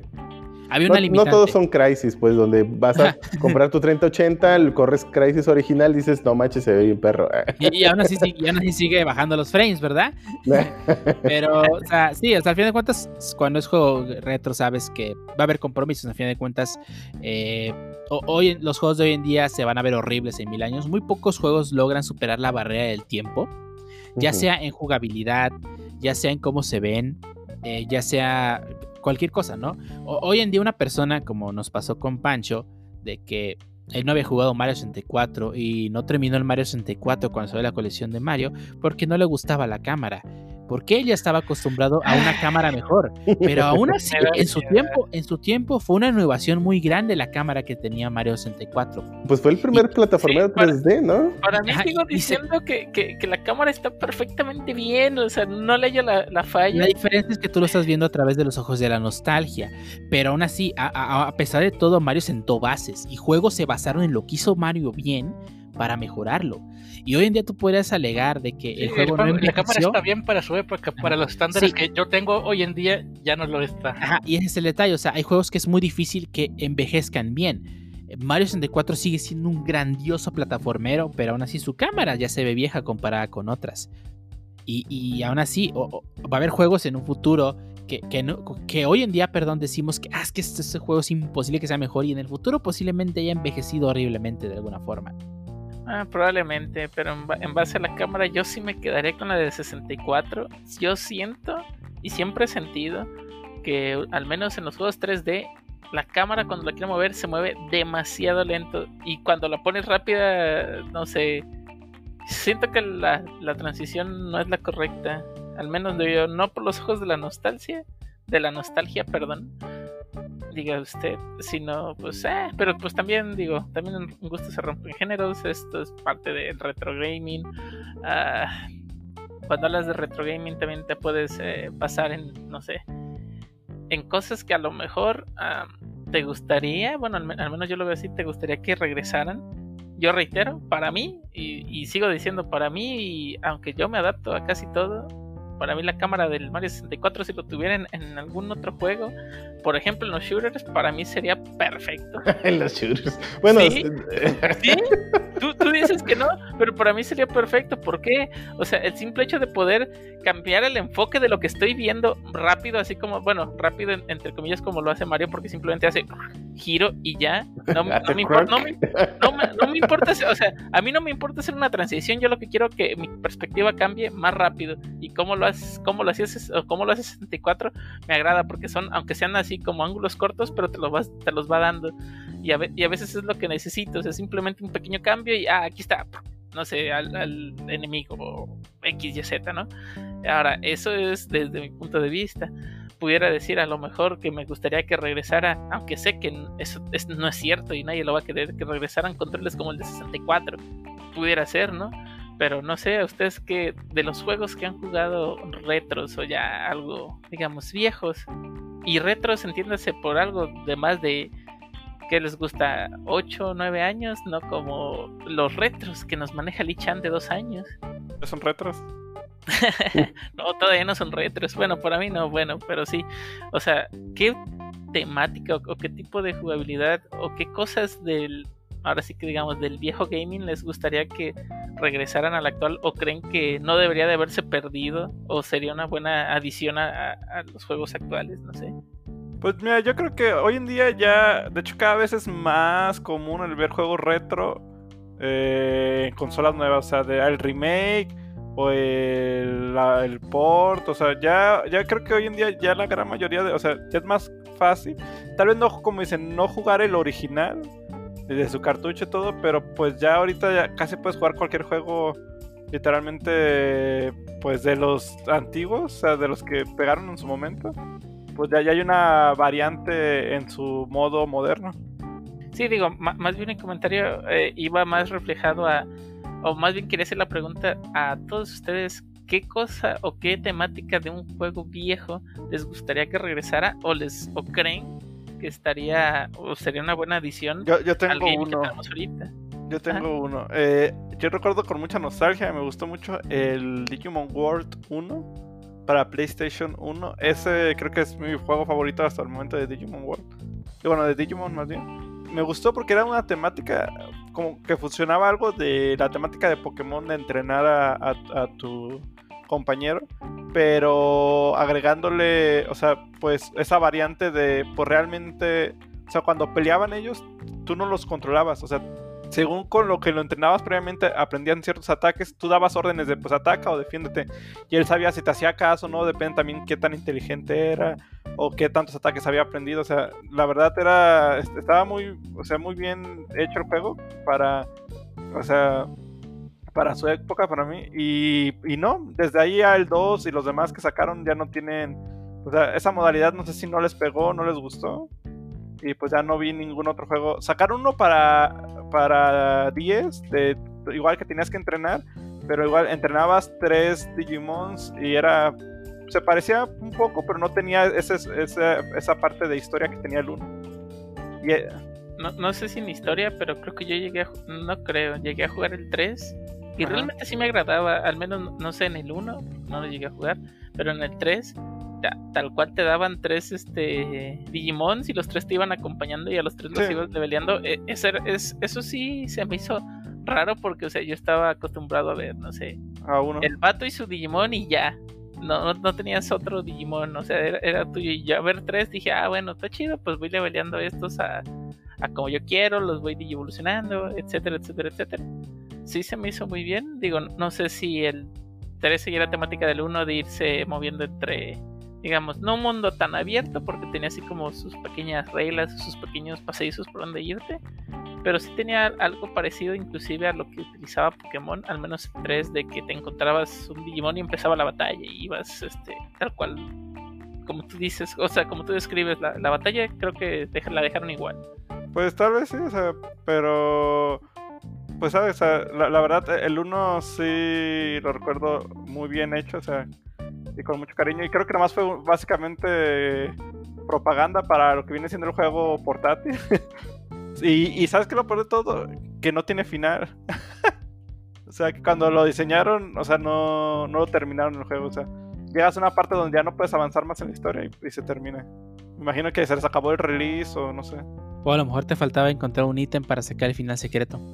No, ya busqué, en internet y ya, ya hasta ahí llegó.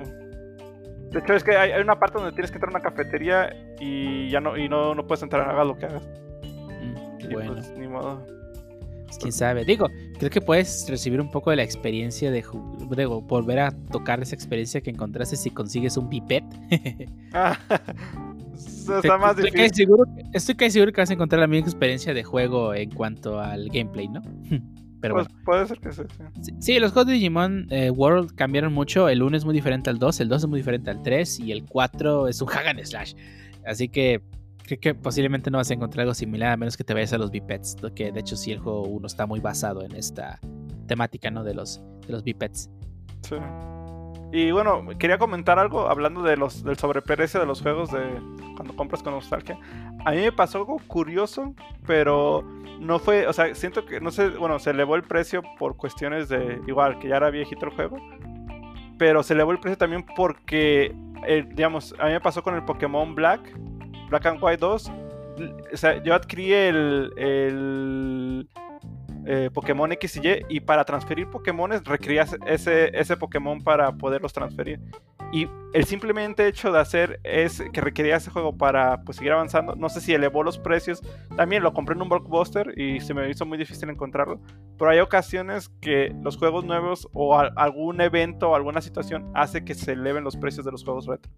Pues sí, eso me ha pasado. Eh, pues recientemente he visto que el precio del juego de The One Switch ha subido desde que anunciaron su port para Switch y desde que anunciaron la secuela se ha ido elevando porque la gente se ha empezado a fijar en este juego. Entonces definitivamente creo que le infla el precio. Y ahorita que estamos hablando de franquicias que queremos que vuelvan a mecánicas, yo voy a hablar de una que creo que yo ya la ve venir. Y es que Pokémon antes era, era mejor, su world building era, era mejor, realmente se sentían como lugares de la vida real y no solo como un corredor de principio a fin, como son ahora escudo y espada. Creo que sí, el corredor, de, corredor de pasto, ¿no? Eh. Sí, sí, pasto, a huevo. Sí, la, la, la, exploración en Pokémon pues, fue algo que se fue perdiendo con el tiempo. Y ya no está ese, ese sentimiento de estar explorando una parte del mapa y luego llegar a una zona que ya visitaste por un lugar que no tenías acceso anteriormente, pues algo que se ha perdido, ¿no? En, los juegos más recientes de Pokémon, ya no está ese, ese sentimiento, ¿no? De exploración. Ya los mapas se sienten ya como corredores donde te llevan de la mano. Realmente ya no hay lugares que digas, ah, un lugar secreto después de tanto explorar. No, ya es más un, mira este mapa y aquí está todo lo que tienes que ver. Es probable que, que sea un factor que se vino, pues, que se importó de otros juegos, ¿no? De, este, juegos de RPG ya que también se sienten muy, muy pasillos sus mundos, que no sientes que te puedes explorar tan libremente. Es algo que los RPGs han, han estado moviéndose a esa tendencia y posiblemente simplemente este Pokémon, bueno, en este caso Game Freak decidió adoptar ese, ese estilo, ¿no? Pero afortunadamente hoy en día pues, los juegos indies han estado tratando de emular mucho de esos, este, esas mecánicas, estas, este, cosas, mapas que teníamos anteriormente y que lo están haciendo. Hay muchos juegos indies que hoy en día capturan la esencia del Metroidvania todo lo que da. Ahí está Hollow Knight. Juegos que capturan la esencia de los roguelite como Hades. Y juegos que pues a pesar de que son indies tienen una calidad porque las, personas las personas que lo trabajan le meten mucho amor a la mecánica que amaron en su tiempo y que la, hoy la están tratando de traer de vuelta por medio de los juegos indies. Así que si quieren tal vez tratar de ver esas mecánicas, es momento de echar un ojo a los juegos indies, ¿no?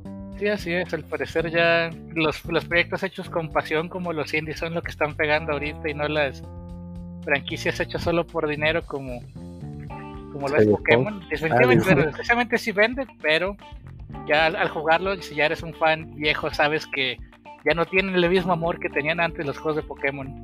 Es que yo creo que también es parte de hacerlos más comerciales, más accesibles a todo el público. Sí, desgraciadamente la, tendencia de Pokémon Go ha, causado que Pokémon se vaya en declive más hacia lo casual y mucho más sencillo con, con tramas fáciles de entender y que te puedes echar en máximo 8 horas de, ah, sí, pues todo, todo sencillito porque la audiencia ya son los niños y pues así se van en... Plot twist, siempre han sido los niños. siempre han sido, pero del otro lado si no pican tu curiosidad de exploración o de ver qué más hay, pues solo te están dando contenido burdo y sin alma. Pero vende, que es lo importante. Y tú lo compraste dos veces. En efecto, próximamente tres. y los DLCs dos veces también. Pero bueno, sí creo que todo este del retro gaming, pues muchos este jugadores, este, más bien desarrolladores indie, pues están tratando de colgarse, ¿no? De, no solamente, bueno, no es si colgarse, sino más bien están tratando de migrar la experiencia que tuvieron en aquella época, pues ahora a juegos ya que puedes jugar en consolas modernas, ¿no? Eh, y digo, creo que es una forma de tratar de explorar ese mundo y ver qué encuentras. A lo mejor encuentras algo que de verdad llegue a lo mismo que tenías en aquella época. No, no lo sé. Yo, lo que espero es que ahora en el 2034 vuelvan a salir las maquinitas y volver a jugar Kino Fighters. Sí, en el 2034 el, el, virus no nos va a dejar ir a las maquinitas, el, el COVID-38. Así que este, ya, se ve así una teoría de que eso no va a ocurrir nunca más. Pero bueno, igual, igual para el 2030 ya sale Cyberpunk. Puede que sí. la, parte 2, ¿verdad? Dices. ah, bueno, bueno, bueno muchachos, durante este episodio acabamos de dar el spoiler de una noticia de que Cyberpunk va a volver a retrasarse. Para el siguiente podcast yo ya habré jugado más de unas 10 horas, yo creo, de Cyberpunk. ¿Cómo si se va a retrasar, compa? Hasta la idea. acuérdate de mí, acuérdate de mí. Y hasta, Vale. Y hasta aquí este tema de este podcast. Recuerden que si tienen un comentario del retro gaming, algún juego que les haya gustado, que les haya impactado, algún juego que tengan físico que sea su juego favorito y que lo tengan no por valor coleccionista, sino porque en verdad les gusta ese juego, pues coméntenlo en la caja de comentarios o en las redes sociales. Ahí leeremos sus mensajes y pues ya saben, ¿no? Todo lo que hace la gente que eh, tiene podcast y eso, ¿verdad? Y vámonos entonces a las despedidas. Vámonos. Vámonos.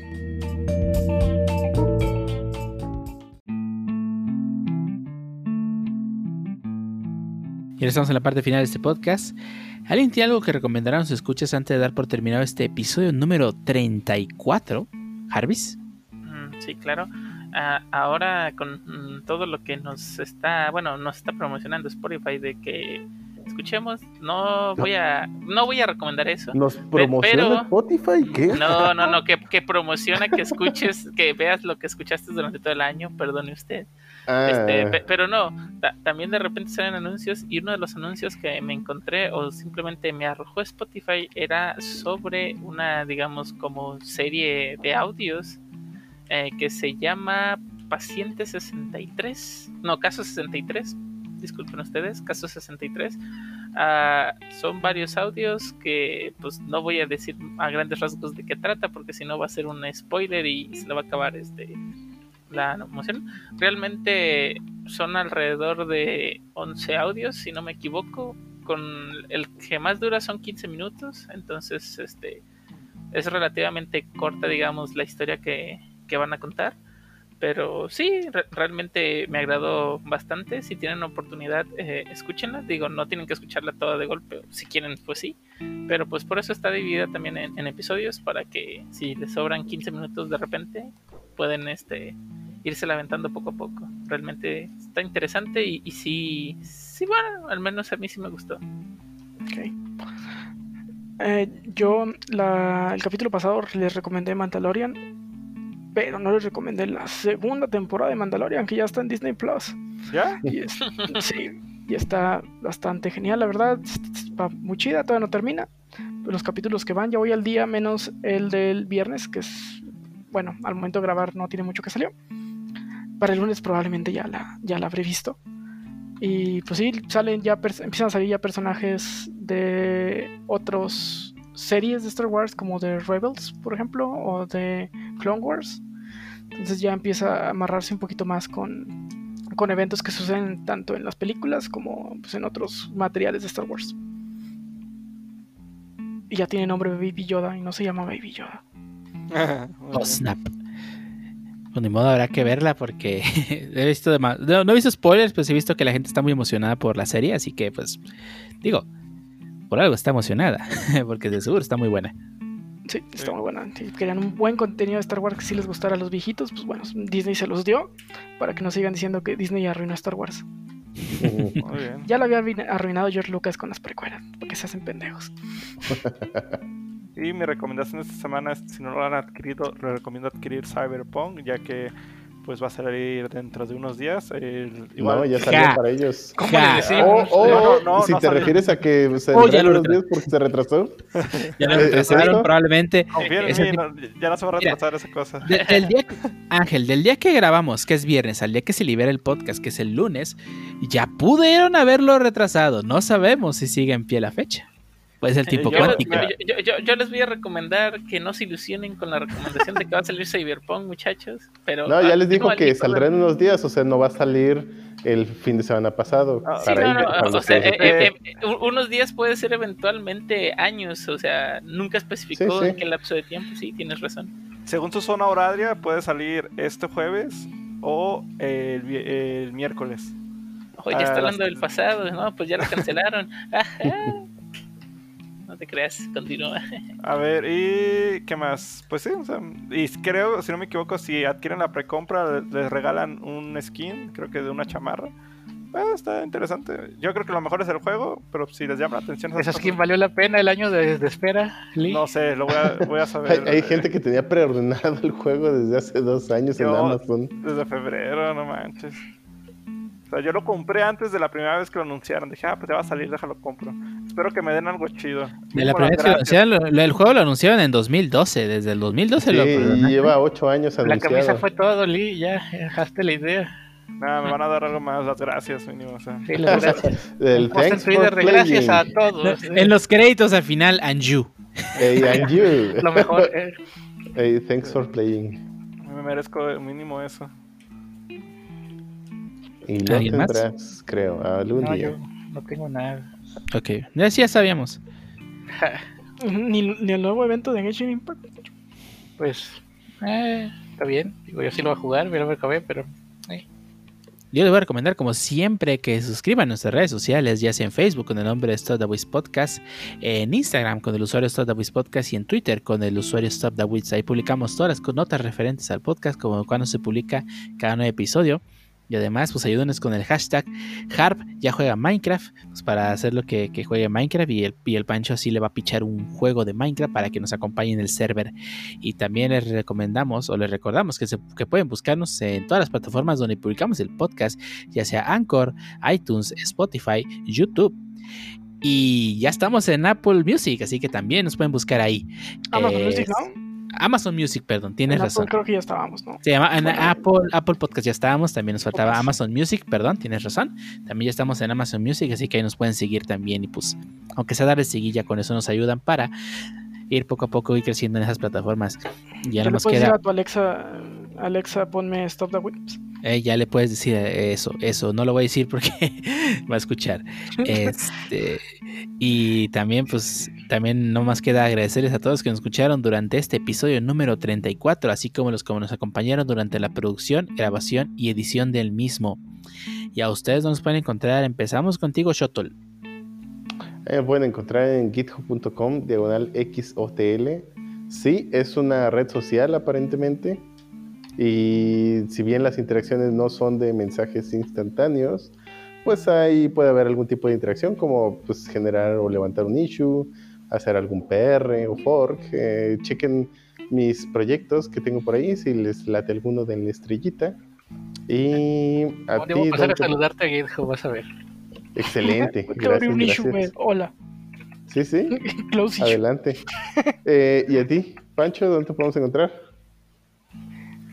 A mí me pueden encontrar en Twitter como arroba francisco-ontv. Hay retuiteos shitposts y memes varios. Advertidos están. Y a ti, Medinillas, ¿dónde te podemos encontrar? A mí me pueden encontrar en Twitter como C Medininja.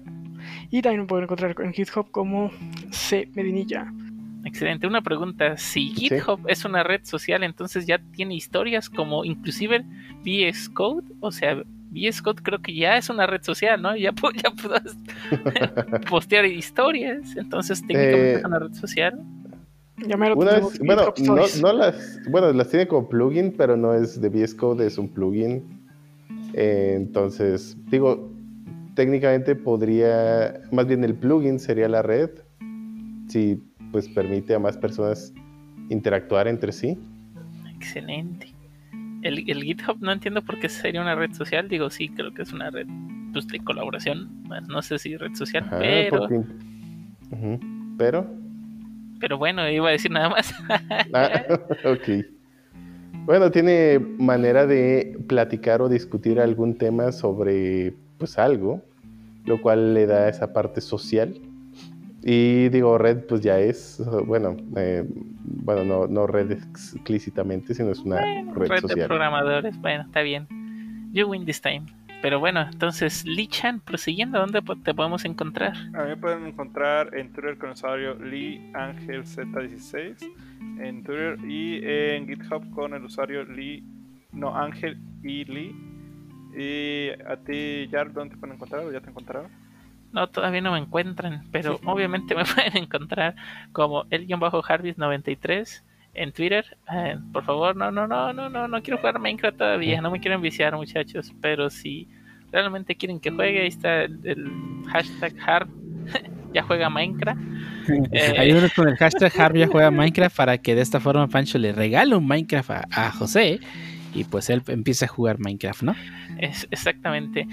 También me pueden encontrar en GitHub, como ya dijimos que sí es una red social, como Harp1193 y pueden encontrarme en ah, Xbox como Harp93 también si tienen eh, Xbox Game Pass pueden agregarme y podemos ahora sí a ver si se juntan todo otra vez los usuarios que requerimos.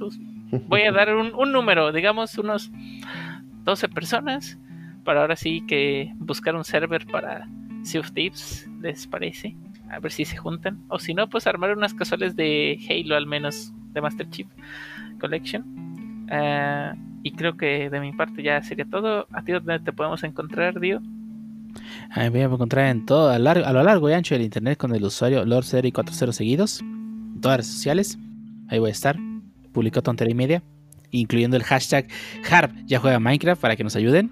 Y, y yo creo que hasta aquí el episodio número 34. ¿Algo más que agregar? Vámonos. Vámonos. Vámonos, se lavan las manos y todo eso. Ahí. Pónganse cubrebocas, por favor. Hey, bye. Sí, sí.